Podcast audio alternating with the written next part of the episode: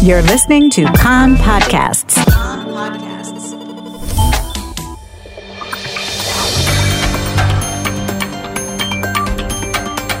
You are listening to the English language news of Kan, the Israeli Public Broadcasting Corporation. Good afternoon. It's 2 p.m. in Israel, Thursday, August the 24th, 2023. This is Nomi Segal with the top news at this hour. In the Judean desert, a rock slide sent boulders crashing down on hikers in the Nahal David stream of the En Gedi Reserve, killing a five year old boy and injuring eight other people. A four year old girl sustained moderate injuries. The rest of the injured were lightly hurt. The Israel Air Force dispatched airborne forces from Unit 669 to assist Magen David Adom and police in the rescue efforts. Medics tried to unsuccessfully resuscitate the young boy who sustained critical injuries but were forced to pronounce him dead. The injured were taken to Hadassah Ein Kerem Hospital and Sheba Hospital in Tel Shomer.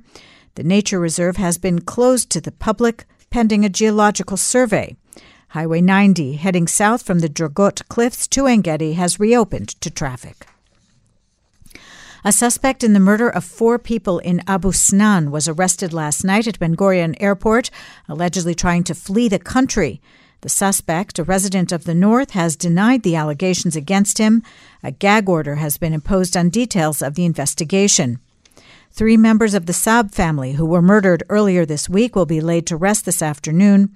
Yesterday, the funeral was held for the fourth victim, Salam Halabi, a Yarka resident.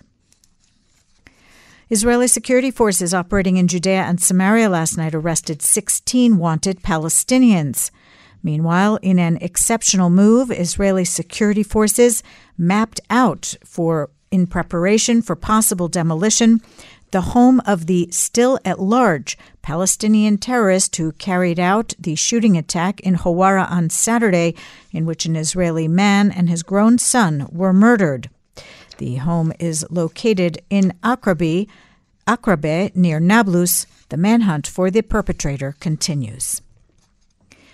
Defense Minister Yoav Gallant is traveling to the United States, where he will meet with the UN Secretary General Antonio Guterres and Israel's ambassador to the UN, Gilad Erdan.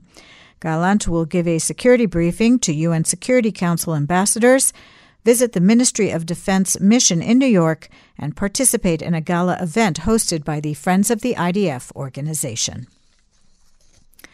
The hit and run killing of four year old Rafael Adana the Central District Prosecutor's Office has invited the Adana family for a meeting on Sunday to hear an update on the legal process and give them an opportunity to voice their complaints.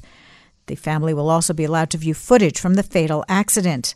Rafael was killed in a hit and run accident in Netanya three months ago.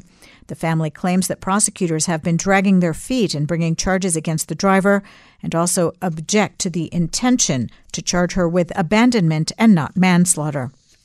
A demonstration in Tel Aviv last night demanding justice for Adana turned violent, and five police officers were injured in confrontations with protesters, including one officer who sustained stabbing injuries. Several demonstrators were also hurt, including one who was moderately injured when he jumped from a bridge onto the freeway trying to flee arrest. At least 10 protesters were detained. The affair has tapped into deep sentiments in the Ethiopian Israeli community of state discrimination toward them, including by law enforcement authorities. A senior official in the state prosecutor's office, Shlomi Abramson, told Kan that there is material in the evidentiary file that answers the claims raised against the prosecution. He expressed frustration that a significant segment of the public thinks an injustice was committed our interest and that of the police is to reach the truth. We have taken no side in the matter, he told Kan. Police are planning to block several roads to traffic in Bnei Brak this evening from 7 to 11 p.m. This due to the planned protest against discrimination of women in the public sphere. Abroad, Malka Leifer, the former principal who sexually abused two sisters at an Australian Jewish school before fleeing to Israel, and then being extradited back, has been sentenced to 15 years in prison. Leifer must serve at least 11 years and six months of the sentence before she can be considered for early release. The sentencing judge took into account time already served in custody in Australia since she returned in January 2021 and for time spent in Israel in custody under and under home arrest. In the wake of the sentencing, one of the sisters, Elly Sapper, told Kan she hopes that Israel heard the news and is sorry for delaying Leifer's extradition. She also said that the former cabinet minister, Yaakov Litzman, who was convicted of abusing his power to try to thwart Leifer's extradition, owes them answers.